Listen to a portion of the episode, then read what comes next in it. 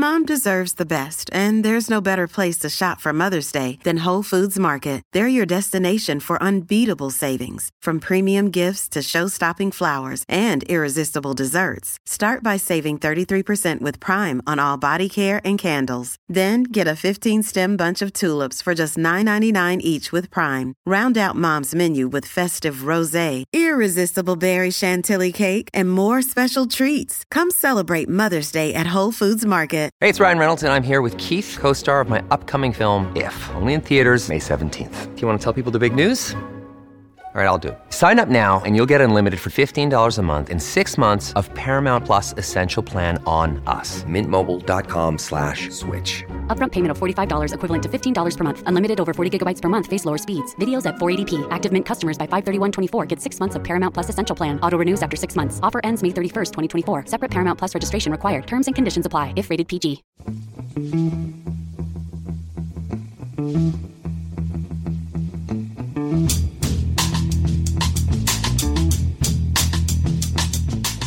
Hello and welcome to the Price of Football, the show that looks at the money behind the beautiful game and just for today urges you to listen quietly. My birthday celebrations have taken their toll. I'm Kevin Day. These Liverpool University's Kieran Maguire. Kieran, what's it like never having a hangover? Well, by definition, I wouldn't actually know, would I? Because I've oh, never oh, no, had fair one. point. That's true. Yeah, but knowing in detail what happened the night before must be must be horrible, Kieran. I'm absolutely horrible to go on cricket tour with oh my because lord! I do take notes. and use them if necessary. Kieran, it's um, it's Newsday, Kieran, but there's a very important question uh, to get through first, which is: Have you stopped sulking about Line of Duty yet? Um, yes, I think my initial reaction was, well, that was a bit of a damp squib. And the more I've reflected on it, the more I think it was actually a piece of genius by Jed, Jed Mercurio and, and the team, um, in the sense that uh, it's a bit like the ending of The Sopranos, in that it, it's mysterious. And also, it was saying that uh, corruption is endemic and it's taking place in full sight, and we're not even aware of it. And it's it's it's not the Machiavellian, uh, you know, evil person in an island hollowed out, stroking a black, you know, stroking a white cat, James Bond type of corruption that exists in society today. So. Yes, I've I've completely I've I've, com- I've done a complete 180 on that. Uh, okay, because you were very angry. Corruption is endemic, says man who takes notes during cricket tours and uses them for later purposes. That's probably how Swiss Ramble got to be top of his tree. Same thing. uh, later in this episode, you were angry, Kieran. You nearly ruined my birthday with your, your anger about Line of Duty. Uh, later in this episode, we'll be hearing from Amanda Jacks, who's a fans advocate at the Football Supporters Association. And the first news story will definitely be on the agenda, I imagine. Well, I know it was. We've already spoken to her. Um, tenses get very confused on this show, Kieran, don't they? so, obviously, Kieran, the continuing fallout from the Manchester United fans' protest on Sunday. You've been looking at the numbers behind United's debt, but specifically, can I ask you how much that postponement would have cost Manchester United? I think in football terms, it, it's it's not significant. Clearly, they will now have to um, recruit uh, stewards for uh, another event. They now have, I think, three three matches to play in five or six days um, in the final week of the season. I think it's Tuesday, Thursday, Sunday. So that that's going to put extra pressure on things from a playing perspective. But they've already qualified for the Champions League. I think they'll be focusing on um, the Europa League final. Um, so uh, the costs won't be significant. Um, they'll have to find themselves some uh, buy, buy some new footballs because in true Mancunian Scally style, um, some of the uh, some some of the youth decided to uh, abscond with a number of footballs, which actually took uh, actually took the number of balls on on the premises to below quart for the match to take place. So they'd have had to got some from Carrington. Um, but other than that, it won't, it won't be a significant cost. It's it's more an embarrassment issue that uh, Manchester United failed to take suitable precautions for this to take place because I knew what was going to happen. You know, I, I, I, speak to people in Manchester. It was it was Yeah. open open secret. There was going to be uh, quite a few people there, um, and uh, so therefore they should have reacted accordingly. Yeah, hats off to them if their plan was to reduce the number of balls to a, to a level where they couldn't actually start the game off, and also grudging respect to Sky for not noticing that some of the balls, along with other missiles, were heading in the direction of their. yeah, but it's it's it's it's slightly odd that Sky are suddenly trying to turn themselves into fans advocates. Kieran, I I, I can't recall. Martin Tyler ever saying, "Here we are at the Amex on eight o'clock on a Monday evening. It's Brighton, Newcastle, and we're live. And we apologise for making the Newcastle fans having to travel 300 miles on a Monday night. But there mm. you go. Hmm. And and as for Roy Keane, accusing Man United's owners of being arrogant, and then in the same breath saying what Man United have to do is go and get Jack Grealish and Tony um, uh, Tony Kane. Um, God, you're, you're, 60, Kevin. You can get away with this now. Do you know, it's terrible, isn't it? Harry Kane. Tony, who's Tony Kane? Defeats the whole point of the righteous anger, doesn't it? I can't even remember what I'm being righteously indignant about. But in terms of um, United's debt, Kieran, how, how, what are we looking at at the moment? Just to put the to put the demonstration into context, and as you know, and as we'll talk about with Amanda, there's a slightly different context to the United demonstration than there is perhaps to the the fans opposed to the rest of the, the, the big five and their Super League breakaway. Well, when Manchester United were first acquired by the Glazer family, they uh, they borrowed uh, just just shy of seven hundred million pounds uh, in terms of. Uh, funding in, in, what's referred to as leverage buyout. And I think what uh, irritates Manchester United fans is that they've effectively had an interest only mortgage mm. uh, since the since the acquisition by the Glazers. And it works out that for, for every one pound of, of net transfer spend since 2005, Manchester United have spent 80 pence of that in interest. So yeah, it's it's not it's not a very productive way of, of dealing with the money. You know, eight eight hundred and thirty seven million pounds. How, however you try to dress it up, and I'm sure the club will try to put a positive spin on this. You know, perhaps mm. saying, "Oh, you know, bank, bankers need sympathy too." You know, they're, they they they get picked upon at school.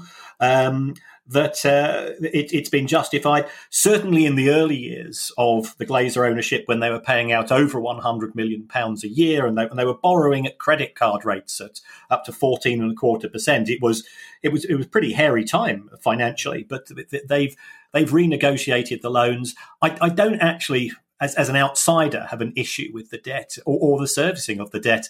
Um, now it's the fact that it's uh, it, it's a, a, legacy issue. And I know the word legacy is something which we probably frown upon, given that it's been tainted by Florentino Perez. Mm. Um, but it's an awful lot of money to go out, and uh, you know, United fans will say, "Well, we're not delivering on the pitch, and we're having to watch Manchester United from an Old Trafford where the roof leaks, and we're still expected to pay top dollar for that." You know, why isn't money being spent on the infrastructure? Well, it's gone into the pockets of bankers. It's as simple as that.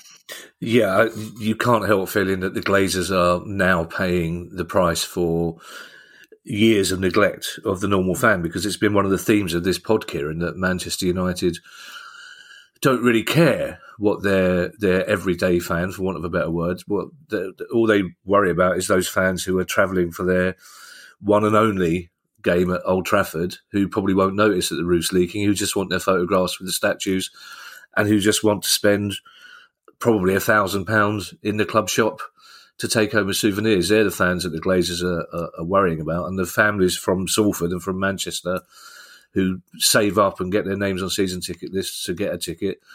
Who, when they do, as you say, notice that there's a rundown stadium, notice that the infrastructure's falling apart to such an extent that it's no longer on UEFA's list of, of stadia for European finals, which is a terrible state of events, really. We're talking about Manchester United here. Whatever you feel about them, it's one of the most famous clubs in the world, let alone in England. Entirely.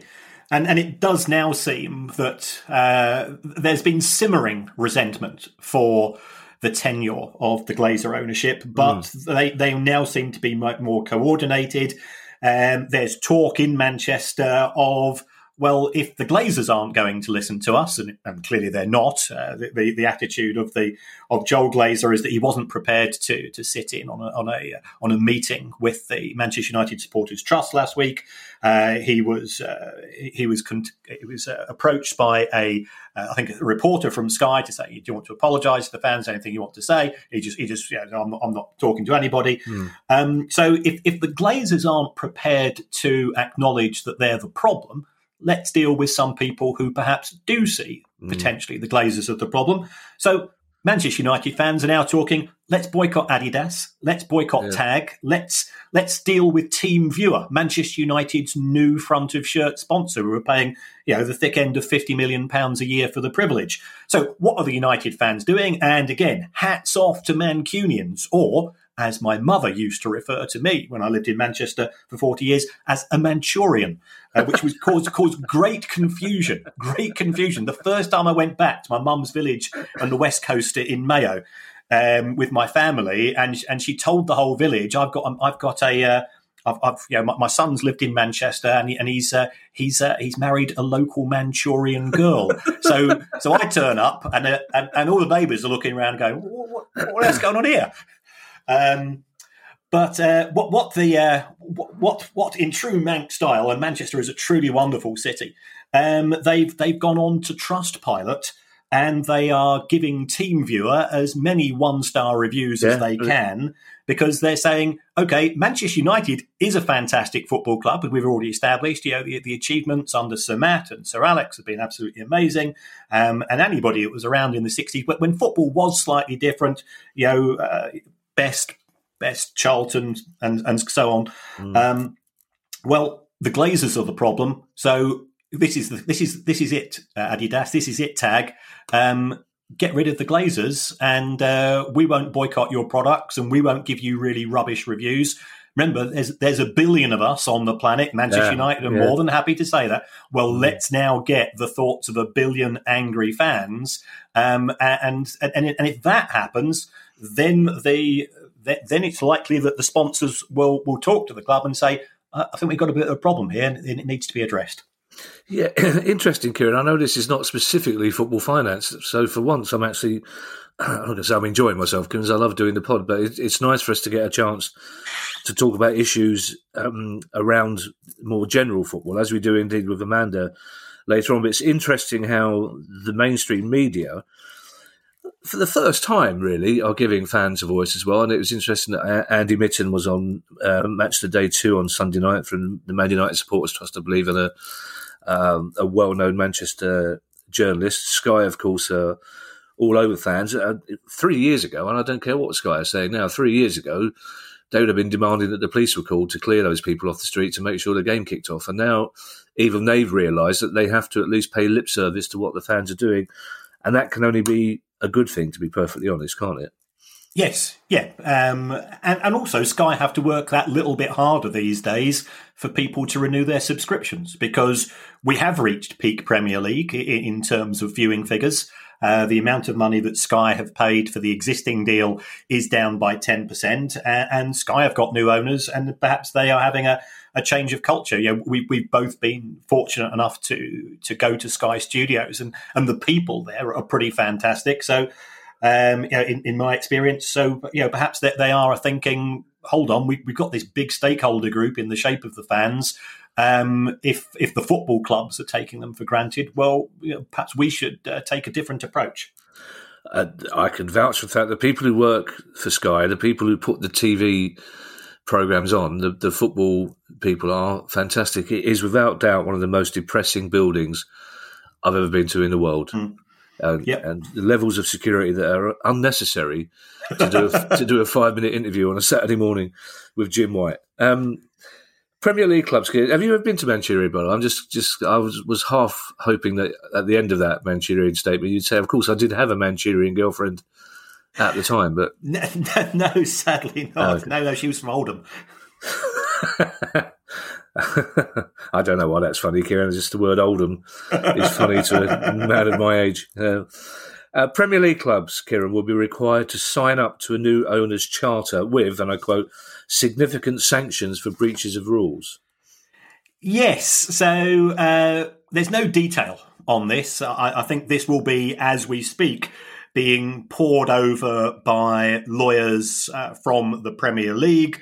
It will be uh, drafts will be distributed to clubs to see whether they want how they want to respond.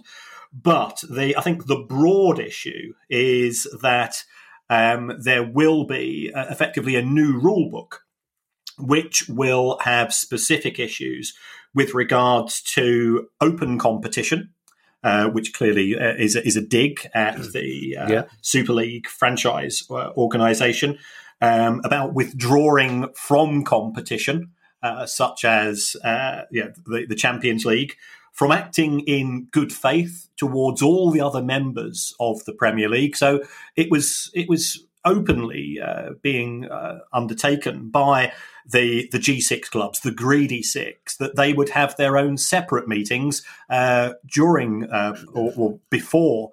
The, the Premier League chief executive meetings, they literally go off into a different room and then come back, you know, grinning like Cheshire cats together. Um, and I think this type of behaviour, when you are supposed to be acting on behalf of all members, remember the, the Premier League TV deal should have been signed off by now. Why has it not been signed off? It's because the greedy six kept finding excuses to delay and delay. Why were they doing that? Because they were operating on behalf of a different competition to the Champions League. So, you know, Sky and BT and the other senior business partners or broadcasting partners, they pay money to the Premier League because part of the excitement is are you going to finish in the top four? Now, the old fashioned fan in us is going, well, it shouldn't be the top four, it should be the championships, but yeah, it should yeah. be the champions. But let, let's set that aside. It is the top four these days that everybody gets excited about. That drives viewing figures. If you take that away, then it, they're selling a different product to the domestic broadcasters, and they were not being honest, these mm. people. And therefore, if they behave in such a way again, they should be subject to sanctions. Now, how those sanctions will manifest themselves, we don't know. Separately, there is an FA inquiry into the behaviour of these six clubs, and we just have to see where we end up. Um, my, my big fear is that there'll be some type of compromise deal signed, and uh, yeah, I'm I'm firmly of the belief um, that has been proven in football time and time again that self regulation is not working mm. well, and there must be a better alternative. The, the problem is, Kieran, if these significant sanctions are financial, they're not going to hurt the top six clubs, are they? Well, they they're not going to they're not going to hurt Manchester City or Chelsea to the same extent as the others because um, they've they've got a different ownership model. They could still hurt the clubs involved. Um, they, it, it, they, the, the, FA could make things really awkward as well. Um, so it, it, could be some form of football sanctions, such as similar to what we have uh, for the uh, England rugby union team. If mm. you hmm. choose to play your domestic game in a different yeah. competition, yeah. do so on, on, on, with with our best wishes. By the way, the only people who are entitled to play for the England football team are players who are available to play in the Champions League. Should mm. their club so qualify, and there, there you've got a solution and, it, and then it's up to the players to make that decision or to put pressure on the clubs. And to be fair, the players did put pressure on the clubs, and so did the managers. And everybody that stood up against this monstrosity has to be applauded. Mm. It's been a, a good week for Manchester City, Kieran, playing magnificently to beat Paris and Palace. Um, in fact, we amused ourselves during the game on Saturday, Kieran, by imagining a couple of hard of hearing Man City squad players thinking they were being told they're going to play against Paris, and then Pep said, "No, no, Palace. You're playing against Palace." oh, oh, really? Oh, um, and they were, my God, they were good last. We're recording this on Wednesday. They were fantastic against Paris Saint Germain last night, and fully deserve yeah. to be in the final without a doubt. But on Monday, Kieran, you hinted there was a mysterious legal case by the Premier League against Manchester City. Any more details on that? Yeah, this is this is a really strange one. Um, as well as uh, having no life and collecting every set of football accounts that gets published. Um, is, it like Panini, is, it like Panini stickers, Kieran? Are you, are you are you waiting there? Will you do swaps with some? Are you in Swiss Ramble on the phone going? I've got two Sheffield Wednesdays. Can I? Can I? Have you got a Notts County? I, I, dream of having a conversation with the Swiss. he, re- he, refuses to talk to us. Maybe he's just waiting for me to. Maybe he he picks up the phone, he sees Kieran Maguire and producer guy, and thinks, no. Maybe he's just waiting for the day that I phone him. Go, all right, Swiss. You're all right, Swiss. Absolutely. Um, well, on top of that, I also get a, a daily list of court cases mm. um, from uh, from a government agency uh, most of which are, you know, cheeseburger versus uh, Wycliffe or something, you know, spectacularly dull. or your family, um, yeah. yes, yes. Megan versus Harry. um, but on the 20th of April, um, a, a, something came into my inbox, and I thought, "Oh, this seems really interesting." It appeared to be a, a case uh, actually from Manchester City versus the Premier League and a another. A another wasn't uh, wasn't detailed, and it was talking about some form of court case which was due to be held in private. And uh, nobody was allowed to attend, and uh, it wasn't necessarily going to be published, and all seemed very intriguing. So I got quite excited about that. And then the following day, it disappeared from the, mm. the government website. So I don't know whether the judge had said, well, it's going to be held in private. You know, why are we publicising this this very fact? Um, and uh, because of Super League and other things, it went off my radar. But um, there was a report uh, by Nick Harris on Mail Online on Sunday, and also there's been a report by Tariq Panja in the New York Times today, um, which which appears to indicate that the, the Premier League is still following up um, issues to do with Manchester City and financial fair play.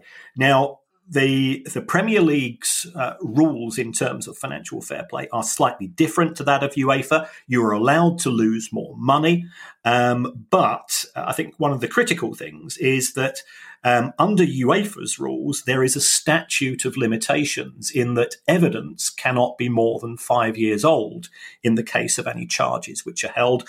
And this what this did form part of Manchester City's defence uh, against UEFA uh, when when Manchester City successfully defended the charges.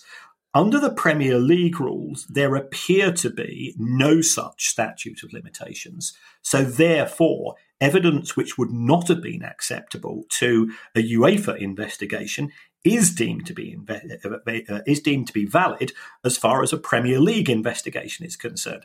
Now, there is a lot of pressure coming on to the Premier League from other clubs. You know, Manchester United and Liverpool do not like Manchester City and Chelsea uh, because of the different ownership models. Because uh, Manchester City and Chelsea's owners are, are quite happy just to focus on winning trophies, and they're mm-hmm. they're pretty chilled when it comes to making money uh, out of football. So um, yeah, and, and, there's also been uh, the, the, fact that these clubs have also been quite hostile to. Uh, the the potential takeover at mm. Newcastle because could be another another uh, owners with open wallets, which which goes against the grain of of those profit maximizers. So that's where we appear to be. Um, whether this uh, whether this case has been held, has been judged, we, we don't know because it's all appears to be somewhat secretive. Um, but uh, I mean, the, the, two journalists involved are you know, pretty senior guys, very experienced. Um, and you know, Nick Harris was, was, talking about the FFP issues. Tariq Panja, who, has got the benefit of uh, being able to work for the New York Times and therefore you know, is, is, a little you know, step further away from uh, some of the pressures domestically.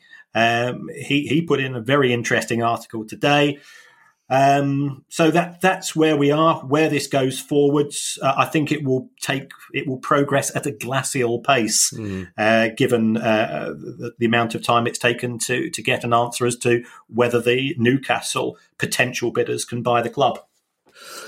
Sheffield Wednesday players have not been paid again. That's happened so often it's in a different font every time producer guy cuts and pastes it in. Um, it it must be getting so wearing for the players as well, Kieran. But it's again April and May, I believe they weren't paid two months or March and April. March and April. March that, that, that does appear to be the case, and and it, it, does seem confusing. I think the players have been partly paid. Um, if if the stories historically are correct, what the club does is it pays them the first seven thousand pounds per week. And I know there's going to be people listening going, well, that's okay. Then yeah, they don't need anymore. Yes. Um, and I'm sure there'll be Sheffield Wednesday fans saying, on the basis of the way that they've played this season, they probably don't deserve any more. Um, but based on my calculations, the average pay for a Sheffield Wednesday player is £17,000 a week. So there are substantial amounts not being going into people's bank accounts.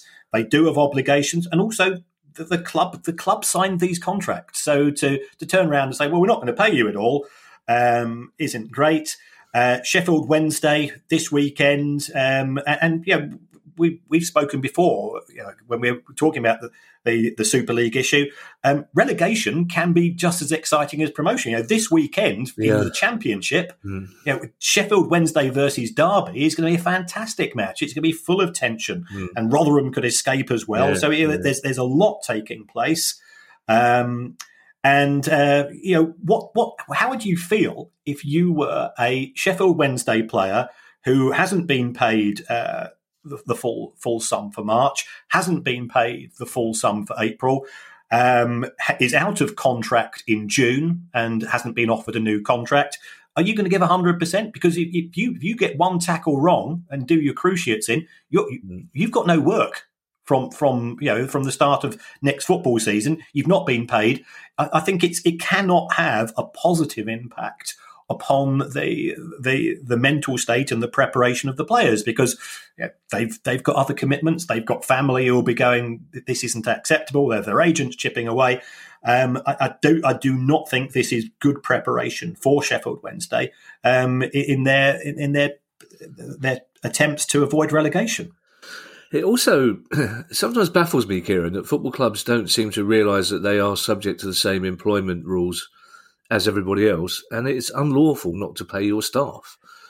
It's as, it's as simple as that. I mean, whatever excuse you come up with, it, it's it, it you don't pass problems down to the employees. And again, as you say, many people quite rightly will say, "Well, if I was getting paid seventeen grand a week, I'd be happy with seven. But they wouldn't. No, They simply wouldn't, yeah, because it's it's what they're contractually obliged to to be paid. It's what they expect to be paid, and it's it's they they've worked their finances out accordingly. If you you know, God forbid, if you send your kids to p- private school because you're near you're, you're getting seventeen thousand pound a week, then that's a problem. It's a first world problem, I know, but as you say, it's something that will weigh on a player, and, and also. Players don't like people taking the piss out of them. That's essentially what's happening here. Um, Yeah. Kieran, I'm intrigued to know the answer to this next question. As Preston North End are challenging the EFL's decision to secure a funding package worth more than £100 million with the investment arm of American insurance giant MetLife, I would love to know why they are challenging that. Well, um, the, the argument put forward by Preston is that they have uh, acted in a sensible manner historically. They've uh, they've not overspent too much. They do have a, a benefactor owner, as do most clubs in the championship, in the shape of a guy called Trevor Hemmings. But what the EFL has done is that they have borrowed from this American bank called MetLife. They borrowed 117.5 million pounds, and, and this money, in theory, is being used to pay outstanding employment taxes, which are now due to the government. Preston's concern is what happens if one of these clubs then defaults on the loan? Because it would appear that the default would have to be paid out of EFL central funds. Right. Now, the, the EFL, yeah, we've got a £117.5 million pound loan. The EFL annual TV deal is worth 119 million. So if you've got you know a, Oh, couple wow. of these clubs defaulting, Yeah. who ends up paying? Well, Preston say you know, we've run a tight ship. We've not recruited players because we couldn't afford to. We, we didn't want to overspend. Other clubs could potentially who have not run themselves in in such a, a financially restrained manner uh, are now taking money from these loans. Um, if they don't repay, then we Preston ultimately are going to have to go and pay a share out of this. And oh, by the way, clubs in League One and League Two, who you don't get a lot of money to begin with, you're on the hook for this as well. Um, so Preston have expressed their dissatisfaction, and I must say, I, I thought the Premier League was guaranteeing this loan in some way, but perhaps they're not. Uh, they're not guaranteeing the, the default issues. Uh, so there's five other clubs in the Championship who have not taken the loans. Um, and um, they apparently are taking the advice of uh, the ultimate uh, lawyer when it comes to football, our very good friend Nick DeMarco. And you know, if there's ever somebody you want on your side in a football dispute, it's uh, it is Nick. You know, he's got a he's got a fantastic track record.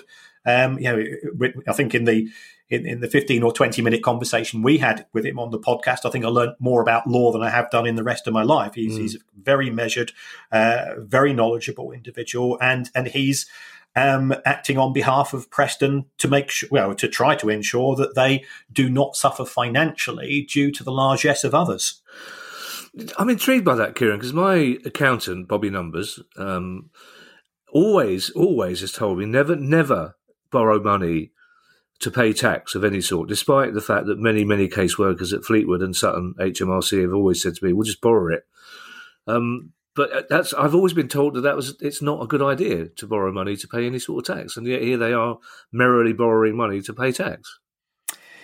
Yes, well, I mean, I think the the sums outstanding um, were uh, part of the Premier League package. So the, the Premier League has offered grants of 50 million pounds to clubs in League 1 and 2 and they offered I think it's around about 150 million or it could be could be a wee bit more to the EFL clubs in the championship in the sense that they, they said that they would be the loan guarantors, which should allow the EFL to borrow money at a cheaper rate. And I think that the, the Premier League might have committed to pay some of the interest on those loans. So, um, in terms of your personal taxes, it, it could be that it works out that you pay a lower punitive interest rate to HMRC in respect of taxes than the interest rate that you would borrow from a commercial bank. But these these these figures could be reversed um, on on the on the case of football clubs um, because the the loan is effectively at a, at a very cheap rate of interest from the Premier League. Yeah, we've uh, Fleetwood and Sutton and I have come to a rapprochement now, Kieran. We just we, we, muddle through these days. We're we're on such good terms. We don't do anything formally now. So it's like they'll phone up occasionally, say, "Have you got any money?" And I say, "Hang on, no, I haven't." All right, speak to you at Christmas. Um, this final story, Kieran, um, saddened me a little bit, I have to say. Um, Leyton Orient have cut ties with their women's team after six years, ostensibly to set up their own side, which is a slightly odd issue, isn't it? Yes. Um, well, from what I can make out here, um, that there was a women's team called Kick United. Yes, who uh, at, at, at, some point either they approached Orient or Leyton Orient or Leyton Orient approached them to becoming the Leyton Orient Women's Club, but they were still relatively independent of the club itself. So they, they wore the club crest and they wore the club shirt. Um, and Leyton Orient have had a think about things and they are not comfortable about any team, whether that's a, a women's team or a youth team or a, you know, a fan section team, who are independent of the club itself right. and using the club's name. So they therefore uh, have been in contact with the Leyton Orient women's team and have said, you know, as from effectively the end of this season, we're going to have to go our separate ways. We want to set up a, a women's team. We want to set up a, a, women's academy from about the age of nine to to try to push things through. So um, the, the Leyton Orient women's team, or the, the, the, old one, as it were, I think they were in the fourth tier. Mm. Um, they were unhappy uh, with this and it looks as if somewhere along the line, you know, I've, I've seen press releases from both parties. There has been some breakdown in communication. It's, it's not a blame game here. Um, and uh, it looks as if uh, the Leyton Orient uh, men's team version of the women's team, i.e., the, the official Leyton Orient women's team, will be starting off next season in the sixth tier. So it does therefore mean that there is a football team that is effectively looking for for a name. So it, it could be that there are some non-league clubs, or it could be that they go back to being Kick United. But uh, they seem to be fairly sore about what's happened. Leyton Orient say, well, you know, we, we did give you notice. We have been trying to get in contact. We were asking you for a budget and you, you didn't set us a budget for the season. And uh, in the end, we got a bit fed up. So trying to get to the bottom of this, I think, is uh, is difficult. Um, you know, there are there are pluses and minuses on both sides. It's it's just sad at a time when uh, you know women's football is is really on such a rise mm. that, uh, that, that there has been a dispute, and uh, you know there are unhappy people at the end of it. Yeah. Also, it's slightly odd because Leyton Orient said, "Don't worry, we won't poach players." Which in a way makes it even worse because the, the, women that have been playing for Leyton Orient for six years now have got no chance to play for the, the new official Leyton Orient, if you like. So that wasn't necessarily a good thing. It's just it's and it's odd as well because Leyton Orient are a team we've always spoken about in glowing terms as well. So as you say, it's just sort of slightly upsetting. But um, but I've been I've been a I've been an emotional wreck all weekend to be perfectly honest, Kieran. anything set me off this weekend. um, the last four weeks I think we can agree, Kieran, have been turbulent ones for football, but have highlighted the potential for fans' activism like never before. So it seemed like a good time to speak to Amanda Jack, who's a fans advocate at the Football Supporters Association. And this is an interview that's slightly longer than normal. It could have been twice as long as this, Kieran, because we got so engrossed in it.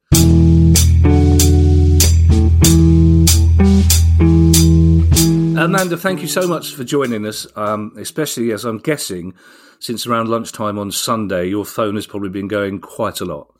It has indeed, Kevin. Yes, I've had quite a few messages from people saying, I went on the pitch at Old Trafford. Am I going to go to prison? Of oh, that oh, really? kind of ilk, yes. Oh, really? And it's um, it, it's interesting, isn't it? Because the media response immediately afterwards, I thought, was quite mature in that they were condemning the one or two people who did go too far, but actually very understanding of why the demonstration was taking place in the first place. Absolutely. And the whole point of a protest is to disrupt. And yeah. that aim was achieved. Um, I mean, obviously, Kevin, nobody in their right mind, no reasonable person is going to condone the bottle throwing or, you know, no. behavior like that, which is just you know, totally unnecessary and absolutely not representative of the behaviour of the vast majority of the mm. Man United fans at that protest. But um, it's always the way, though, isn't it? Whether the protest is about football club owners or education, the university fees. Mm. Invariably, if there are a handful of isolated incidents in otherwise good behaviour, that is what the media always hone in on. Mm rather yeah, it, than concentrate it, on on the main point and ultimately a successful protest. It, in your experience, Amanda, will there be people looking to make examples of the one or two fans who did misbehave? I suspect so. Greater Manchester Police have come out very, very strongly already um, and, and have said that they are looking for the people involved in violent disorder, which is one of the most serious charges, um, public yeah. order charges that anybody can face. I think there's just one more above that, which is riot. So the fact that they are talking about violent disorder does potentially mean that, yes, there will be some people looking at quite serious charges and because Greater Manchester Police have always been um, very sensitive about football fans, especially foreign football fans walking through the city anyway, haven't they? So they've always been making an effort to try and keep football fans off the streets for the safety of other citizens. It always amazes me that football fans are not considered citizens in these situations. Don't even get me started on that one. Otherwise, you'll still be recording in about seven hours' time. Oh, fair enough. Um, Good. Well, yeah, you, are absolutely spot on. It, uh, and we saw this as well with um, COVID and lockdown, mm. notwithstanding the fact that you know the, the population as a whole overwhelmingly abided by the rules and regulations, stayed indoors and stayed indoors there was quite a lot of you know, completely unfounded and evidence free hysteria around the idea that football fans might turn up at their stadiums. Oh. So everyone's going to have to play in neutral grounds or grounds 300 miles away from where they live to stop this happening. And us what? Reading all this, sorry. absolutely scratching my head, thinking, where does this come from?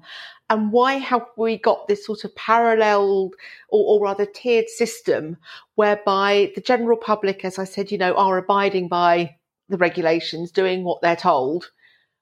But there's this school of thought that thinks f- football fans won't, even though they already are. I, uh, it's still a mystery to me, and Kieran will know what I'm about to say. The fact that Michael Gove got away with saying, "Well, they'll probably behave in the in the grounds and keep apart, but we can't trust them not to get drunk and hug each other on tubes and buses." It's like really, it's I, I never understood. I remember I had, I had, a massive row with a policeman at Sheffield United once. So I said, I said, any other day of the week, you and I would probably get on really well and then talk about football in the pub. But you're just getting really cross, and he was cross because it was foggy, and he didn't think the game should go ahead and he oh. didn't think it would have gone ahead if we hadn't travelled up there. It's like, mate, we've spent the fault. It's taken us hours to get here. We don't particularly want to stand in the ground. But anyway, as you say, let's not, let's not. But your instinct will be, I imagine, like all of us, that we'll be seeing more of these demonstrations in weeks to come. Hi, I'm Steve Lamacq, and every week I'm joined by Music Ally's Head of Insight, Stuart Dredge, on The Price of Music, the weekly podcast all about the money behind the music industry. In each episode, we discuss the very latest goings on in the music business and dig into the finances behind the big stories. So, whether you're a music lover who just wants to know more about what really goes on in the industry, or you're an aspiring musician, manager, or label owner who wants some inside knowledge on how Spotify's financial model really works, or what the future holds for independent live music venues, this is a show for you. Subscribe to The Price of Music in your podcast app now. See you soon. I think so. Yes, I mean we, have seen the Chelsea fans, haven't we? Um, yeah. Gather outside Stamford Bridge. We've seen Arsenal fans, not so much with Liverpool fans, because even though there was six clubs involved in the Super League, the dynamic at every club and their relationship with their supporters and what the supporters want from their clubs mm. vary slightly. So we didn't really see anything at Anfield because the status quo is all right there which doesn't mean yes. the Spirit Shankly aren't making their own demands, but they are not comparable to the unhappiness that Manchester United fans have got yeah. with their club. But if I may, just just sort of winding back to the point you made about GMP not not being happy with fans on the street in case the public gets scared. Um, mm. GMP have actually improved massively when it comes to policing football matches themselves, but there's this in uh, and it's not unique to Manchester, um, Greater Manchester Police, but I think there's just this inherent nervousness around groups of people and protest, and that is escalated when they are football fans. Mm. And there's also the, the, dynamic going on in the country at the moment with protest and this new proposed policing bill that gives the police the power, you know, Absolutely, more powers yeah. than they have already to stop protests, to um, arrest people if they're causing a nuisance or being too noisy. And reading the statement that GMP put out about the protests at Old Trafford was really interesting because they said, you know, we've had to pull police away from our officers away from frontline duties to deal with this and get help from neighbouring forces. And I'm reading it, Kevin, and I'm thinking, well, policing a protest is surely part of your frontline duty anyway. Of course. And you, you, yeah. So, so, I think that, I mean, obviously we're here to talk about football, but I, as an aside, I think there's more to their response than just football. It, it, it's all about the politics at the moment around policing, protest, and what, football.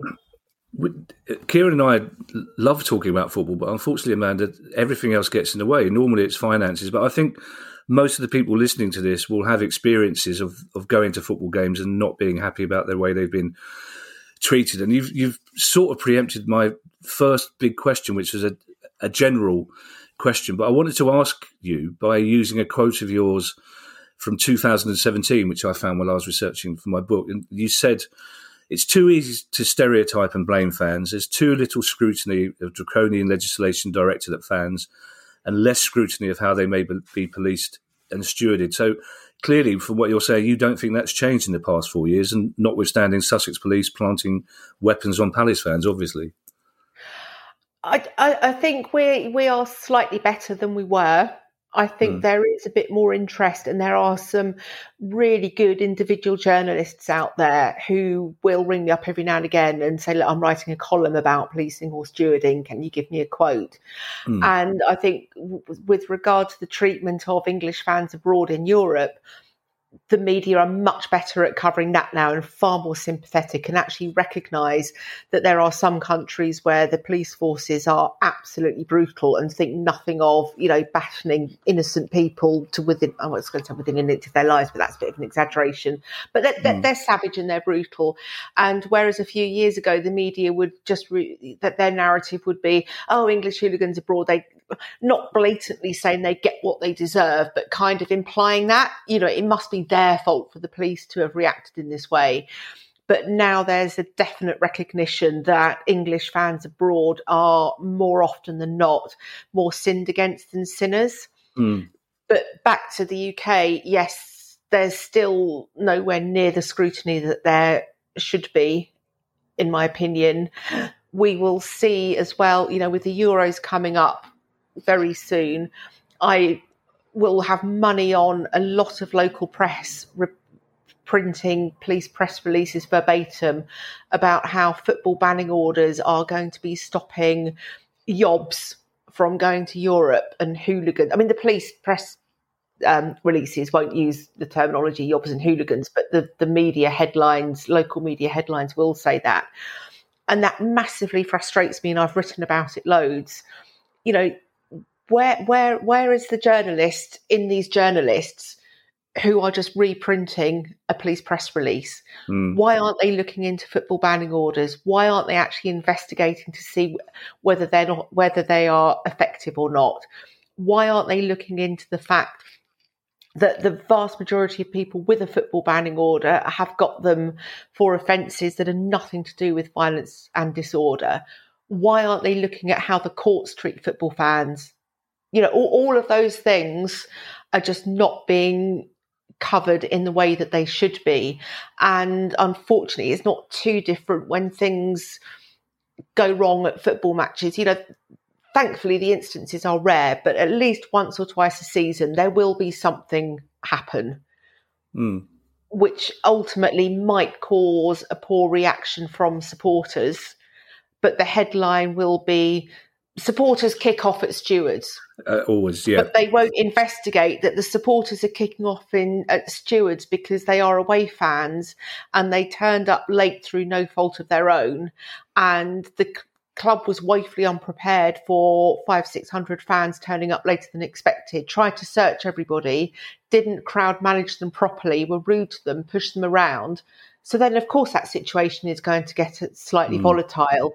So those instances aren't investigated how they should be, in my view, because the narrative still, even with a disclaimer that we are in a better place, but the narrative is still football fans, hooligans, mm. yobs.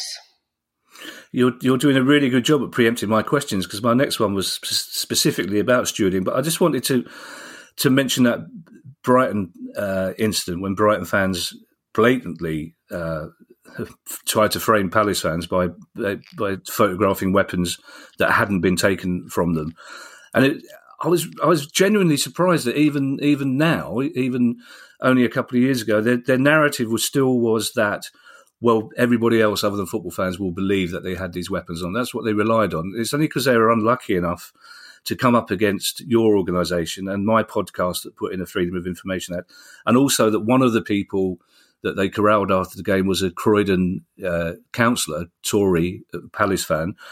If if those three things hadn't come together, the police would have got away with it. It really shocked me that their attitude was still everybody else will believe that they're wrong, and so let's carry on with that narrative, even when they were confronted with the obvious truth, and even when the lower level policemen were happily admitting that they didn't know anything about this.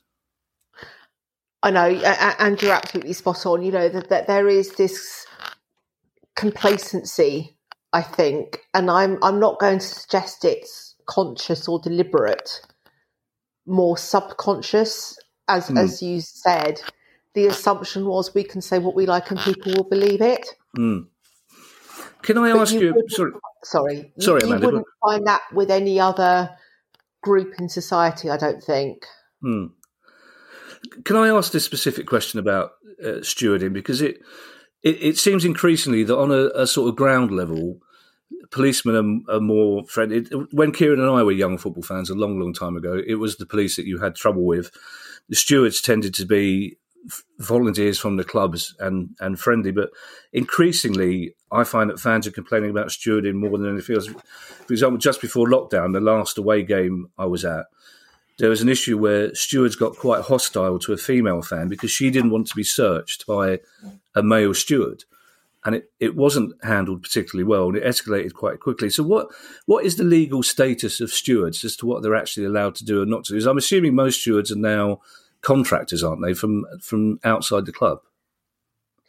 Yes, they are, and and that's part of the problem um, that they are contractors, and also as well, you know, who, who would be a steward? The Fair pay point. isn't very good. The yeah. conditions aren't very good, and you know that there's no escaping from the fact that sometimes they will be dealing with very unpleasant or drunk people. It's a difficult job, mm. but it, it, it's not I don't think un- unreasonable to say that you know a steward's day might start at midday at Crystal Palace. Then his shift will be over there, and then he'll jump on the train and go across to East London and do a shift at the London Stadium. And then when that's over, he might go to the O2 arena and do a shift there.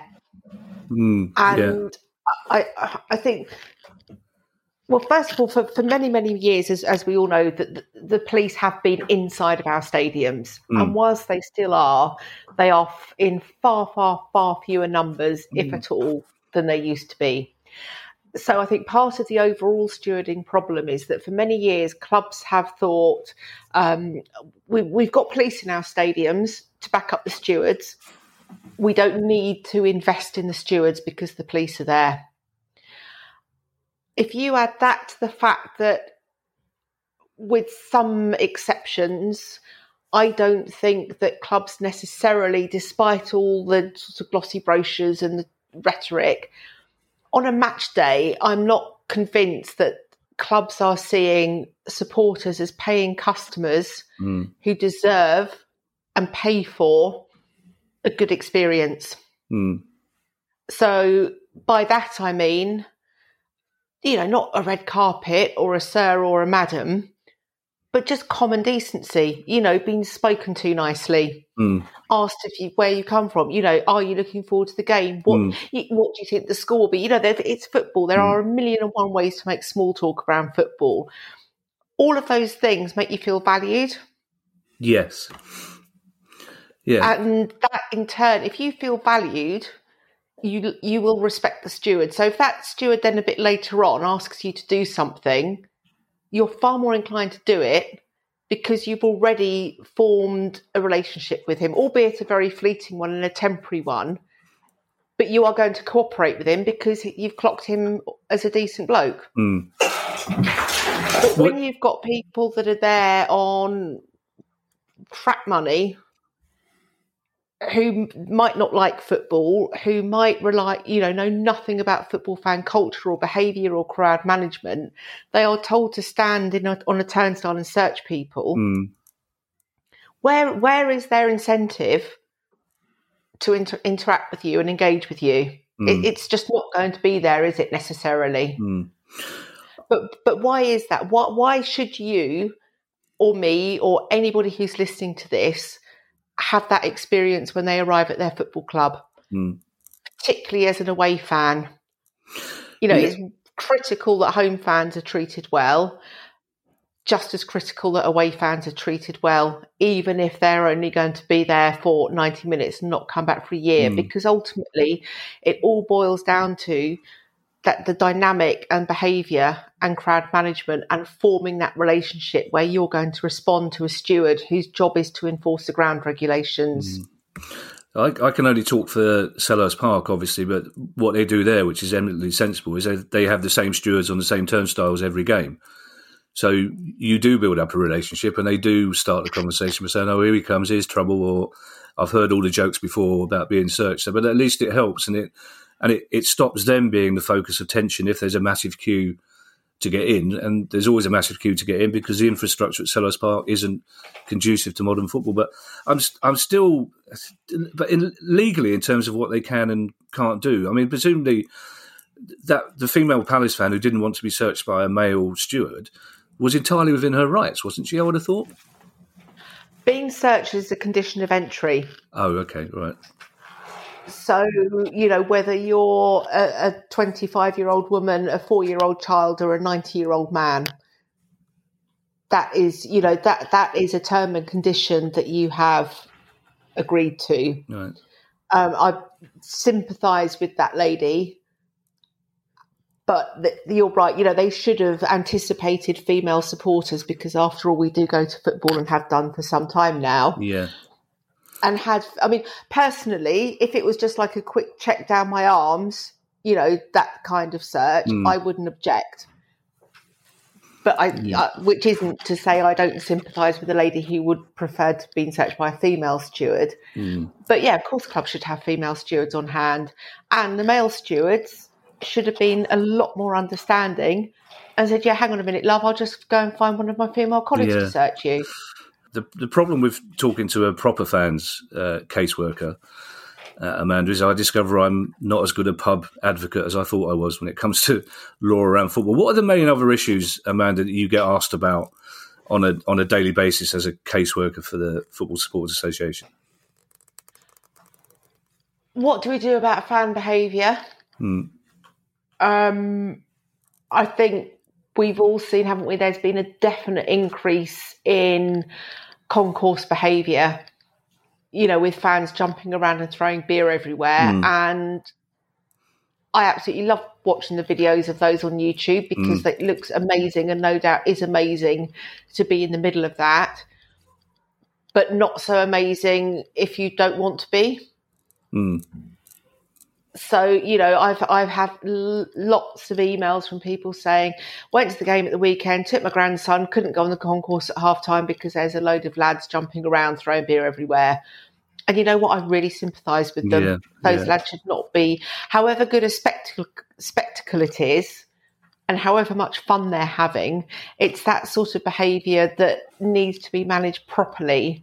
So you are not alienating the supporters that are taking part in it, but you are making them recognise that football isn't just about them. Mm. It's about everybody. Um, in fact, I, I, tweet about it every now and then. Well, not so much recently, but before lockdown, I did put out the odd tweet, you know, that, that said, you know, just be mindful of other supporters on the concourse. Mm. Don't throw your beer around, please, because you know, aside from anything, it could you know, if the stewards wade in to stop it, then you're going to probably end up getting yourself arrested. Hmm. And inevitably, I'll I'll get DMs on Twitter telling me that I'm old and football isn't for me, and it's culture, and I don't know what I'm talking about, and I just laugh because yeah. you know they're coming from like teenagers in the main, but it's a relatively new thing, isn't it? I don't remember that 20 odd years ago, do you? I, am too fond of beer to start throwing it around anywhere, to be perfectly honest, Amanda. But it, it's interesting, though, because that's where I do feel sorry for stewards as well, because especially when you go to away games, and of course, we all love, you know, there's 3,000 Palace fans at Watford. You love the fact that you're on your feet for 90 minutes, but you can see the stewards talking to each other and say, well, I'm not going to be the one to tell them to sit down they're not doing any harm. But again, in the concourse at half time, you can understand why fans would be because I know a lot of the Palace fans, and I know they're they're boisterous, but they're not trouble. But to a steward, they look like trouble. So you can sometimes sympathise with them, can't you? You're absolutely right. And there is there isn't enough um, respect's not the right word, but there isn't enough awareness of other fans around them. It's not it's not how it was 30, 40 years ago when it was just a dads and lads game. It's it's it's it's for everybody now. Football is how it should be. And you're right, there should be more awareness of, of what's going on around. Um, can we just? Sorry. But, but this, this, goes back as well to, to stewarding and crowd management and training and understanding of how to manage a crowd. And what I would do if I was a safety officer, I'd handpick some stewards that have got brilliant communication skills, probably women, because mm. I think generally speaking, men. Re- are more respectful of women. Yeah. You know, if if it's some sort of like it's a man thing, isn't it? If, if some like big beefy steward that's six foot four, tall and wide, towering over people, saying "Right, you behave today," that's not going to end well, is it? But if you get a nice, I'm almost reluctant to say this, mumsy type No. you know, the, the matriarchal figure standing at the away turnstiles. We all know who the lads are that are going to be behaving in this way, don't hmm. we? Yes. we So do. she greets them. All right, lads, looking Yeah. forward to the game, blah, blah, blah. Just to let you know that my safety officer really doesn't like the jumping around throwing of beer. I know you've. You all right? Neither does your dog by the sounds of it. Is that Finley, Kieran? Oh yeah. Yes, yes. Finley Finley has just seen a guy with a skip arriving in our front garden. Okay. Oh, Fin- well, Finley's quite a posh dog, Amanda. Finley wouldn't like a skip arriving in the garden in Sussex. We, we Would, would you not? no, Finley, Finley, Finley sounds very ferocious. yeah, Finley's not as ferocious as he sounds, but he, he, he, he likes, he doesn't like the attention that we're getting. He likes to get in, involved in the pod. But, you, but you, you know, your point about women stewards is absolutely right because in my other world, in theatre and comedy, increasingly it's it's women that you see on the door of of theatre and comedies because, as you say, not only are, men more respectful for them, but just women are better at diffusing situations. I find, whereas men tend to escalate problems sometimes. Women are better at spotting trouble and cutting it off. I, I've always believed. Uh, I, I think broadly speaking, I mean, there's always exceptions to the rule, aren't there? But I think broadly speaking, you're right. In, in fact, some of the best stewarding I've ever seen. I was um, at because I'm a West Ham supporter, and this is many, many years ago at Spurs away. And um, they scored against us, and I can't remember who it was who scored because I sort of like block things like that out of my memory. Of course. But the, the score of the goal came over and sort of like celebrated in front of us away fans. So Yeah. you can just imagine, can't you, the reaction from Yep. the West Ham faithful. Couple of the blokes there decided that they, you know, that they were going to go and rip this player's head off. So started to charge down the steps. This female steward just stepped out of nowhere, didn't even see her. She was about five foot five, and she just stood in the middle of her steps with her arms out. And these two blokes, three blokes, put on the brakes stopped in their tracks, told this player exactly what they thought of him over this woman's outstretched arms, then said, Sorry about that, love, and went back to their seats. Yeah. And it was just absolutely brilliant. But if, but if you would have like sent in the response team, you know, the big burly blokes, that inevitably would have ended badly. And, and this is sort of where I think clubs that there's that they're all about or not all about but there, there's too much about seeing people um, fans and again particularly away fans as potential public order problems Hmm.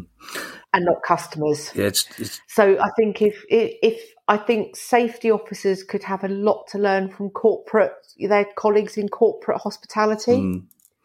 um, you know sorry Sorry, Amanda. I'm just conscious of time as I've, I'm already ditching loads of questions because it's already turned into a long interview, which is brilliant. But I, it, it's technically it's wonderful how West Ham are doing this season. But my best friend is a West Ham season ticket holder, and I publicly tipped them to be relegated on radio. So I'm not I'm not a happy bunny about how well they're doing. Just I just want to talk to you a, a couple of bring it back to issues around the Super League and what's happening uh, in the future, Amanda.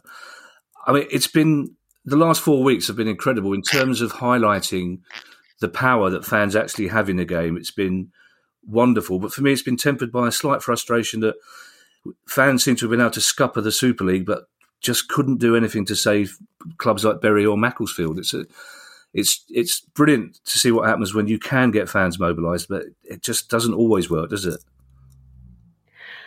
No, it doesn't. And, you know, supporter groups comprise people from all backgrounds, all walks of life. Ultimately, they are volunteers Mm. with day jobs, families, and everything else. I think it was serendipitous. Can I say that? Of course you I can. like that word Yeah, I can't. That the that the six groups involved in the Super League, sorry, the six clubs all have brilliant supporter groups Mm. with brilliant people in them. Clever, talented, intelligent, articulate, articulate, Mm. organised people. And maybe other clubs elsewhere don't necessarily have that or there's local issues, or because you know people are people, aren't they? Ultimately, and I think there can sometimes be this sort of utopian idea around football Mm. that supporters groups can come in and we can do this and we can do that. But very obviously they're only as good as the people within them.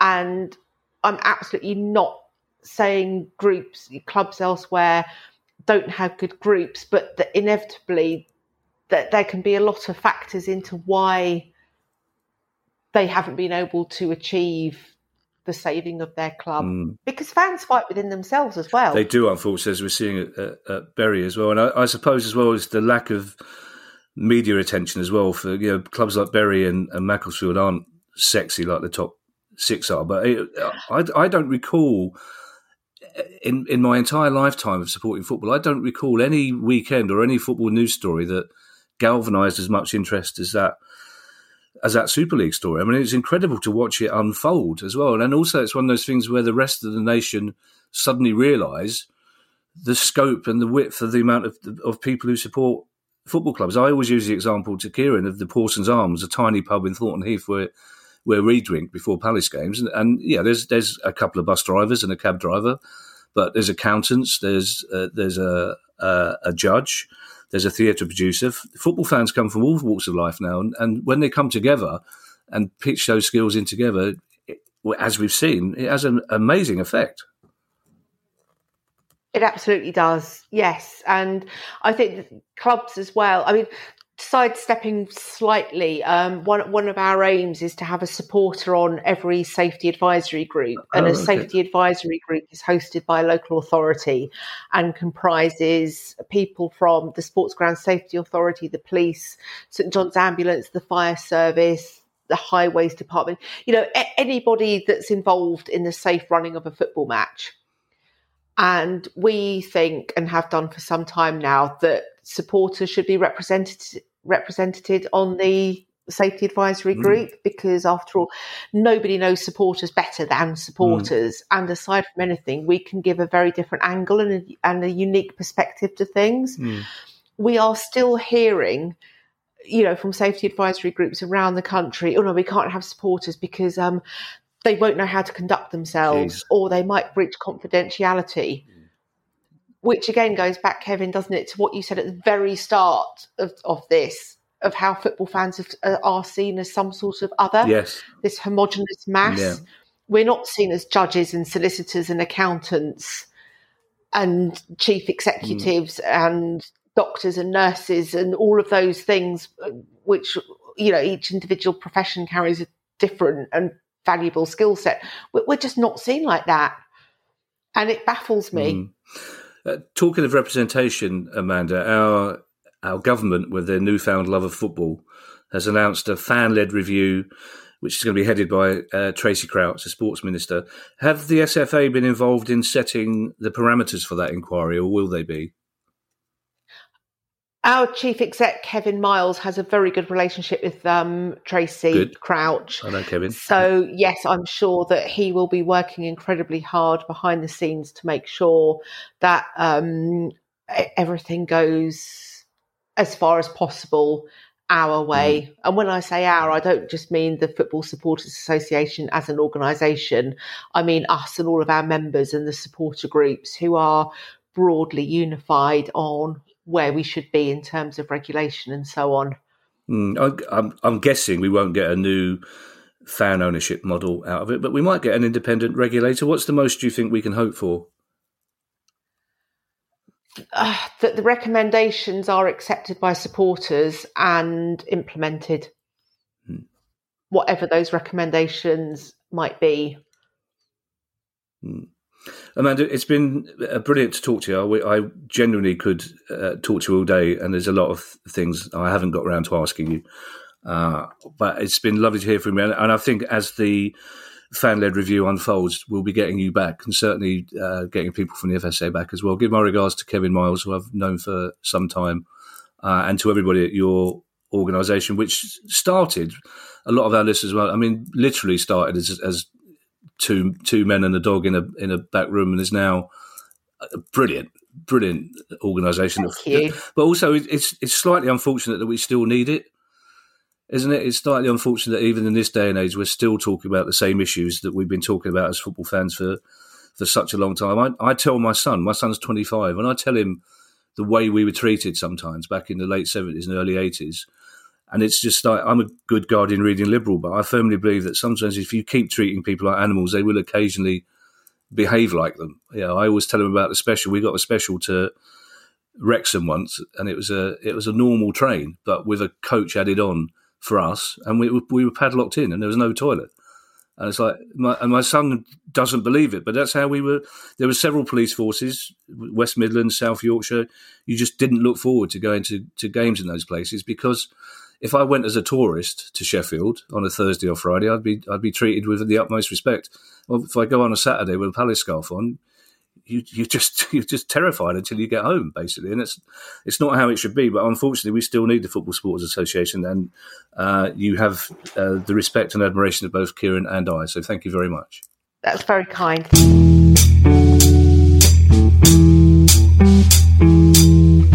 Was sometimes, Kieran, I, I, I worry if we have a guest whose main focus isn't football finance, if you like, isn't the, the price of football, I sometimes worry that listeners will be wondering why we're talking to them. But in this occasion, any fears disappeared after two or three minutes because it was fascinating what Amanda had to say. And also, you know, it's you and I have very romantic views of football fans and their place in football culture. But uh, you know, Amanda is somebody who's working with fans every day to settle the everyday arguments that fans all over the country are having with football clubs, and she's doing a remarkable job.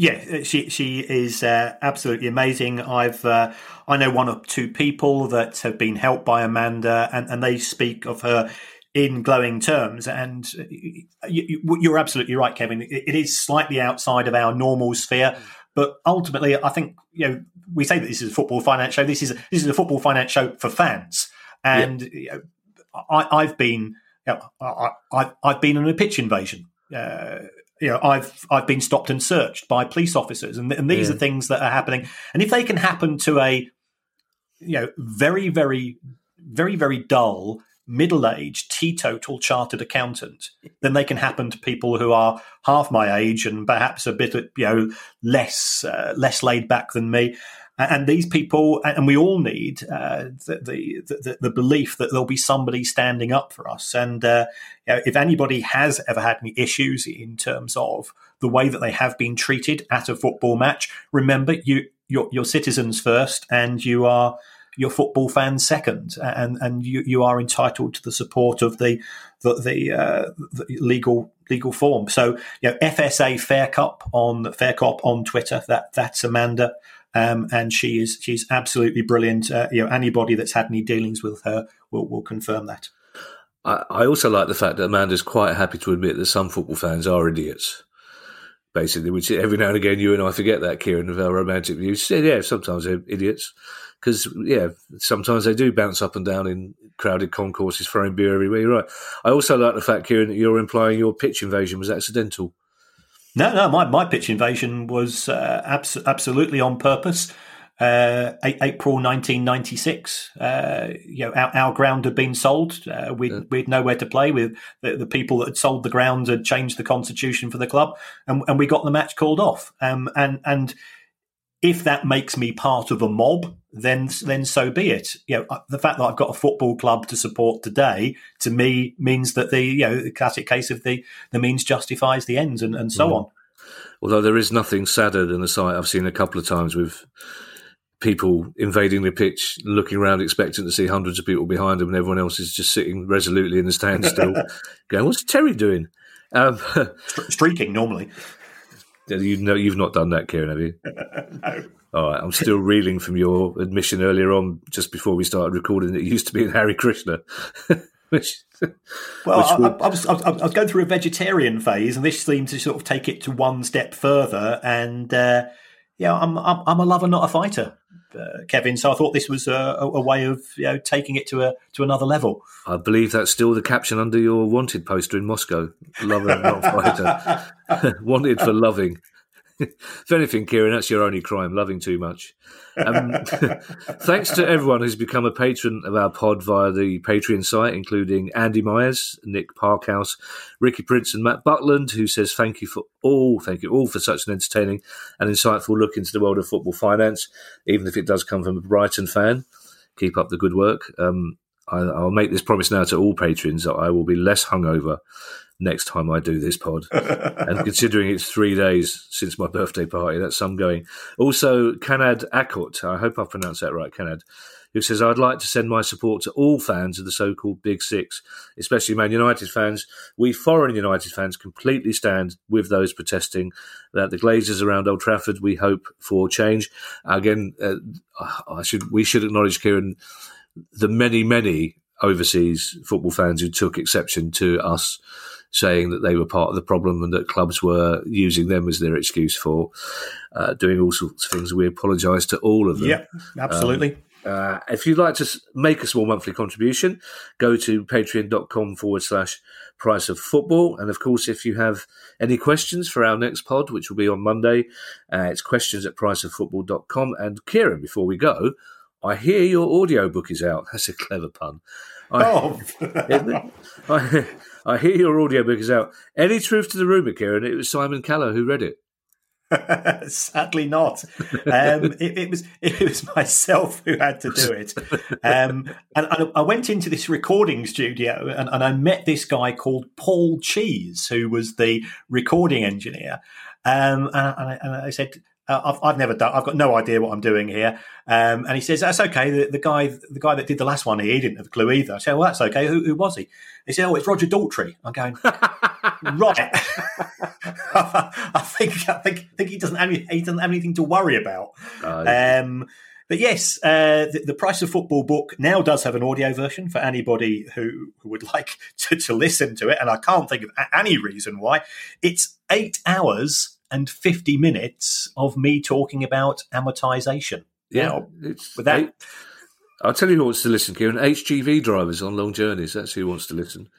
they're, they're, they're, uh, the audiobook, they're amazingly popular. The issue I had when I recorded mine, which is, uh, I don't know how long yours take, mine was four days. You talk about first world problems, Kieran. I don't think I don't think some of our listeners realise how difficult it is to sit in a studio having tea and cakes brought to you every.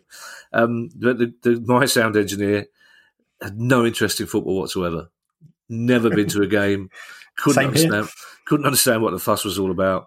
Uh, it made the day. He was lovely. He was nice. He was a nice bloke, and I got no interest in Dungeons and Dragons. So there was there was no there was no meeting in my head. And every now and again, I'd, I'd have to look up and say to him, "I've finished that chapter now," and he'd put his book down and I'd go, "All right, great." but no, um, so it's. I'm glad your uh, book is available. For, it's it's a very popular. A lot of people want to to listen rather than read, Kieran. But I I would like to have been there as you read out some of the facts and figures and tables. yes, that was very confusing, even for me. and all right, and on that note, we shall say goodbye. And I, I promise you, I will straighten myself out by the time we record the next pod and remember the names of the Tottenham strikers. Bye. The price of football.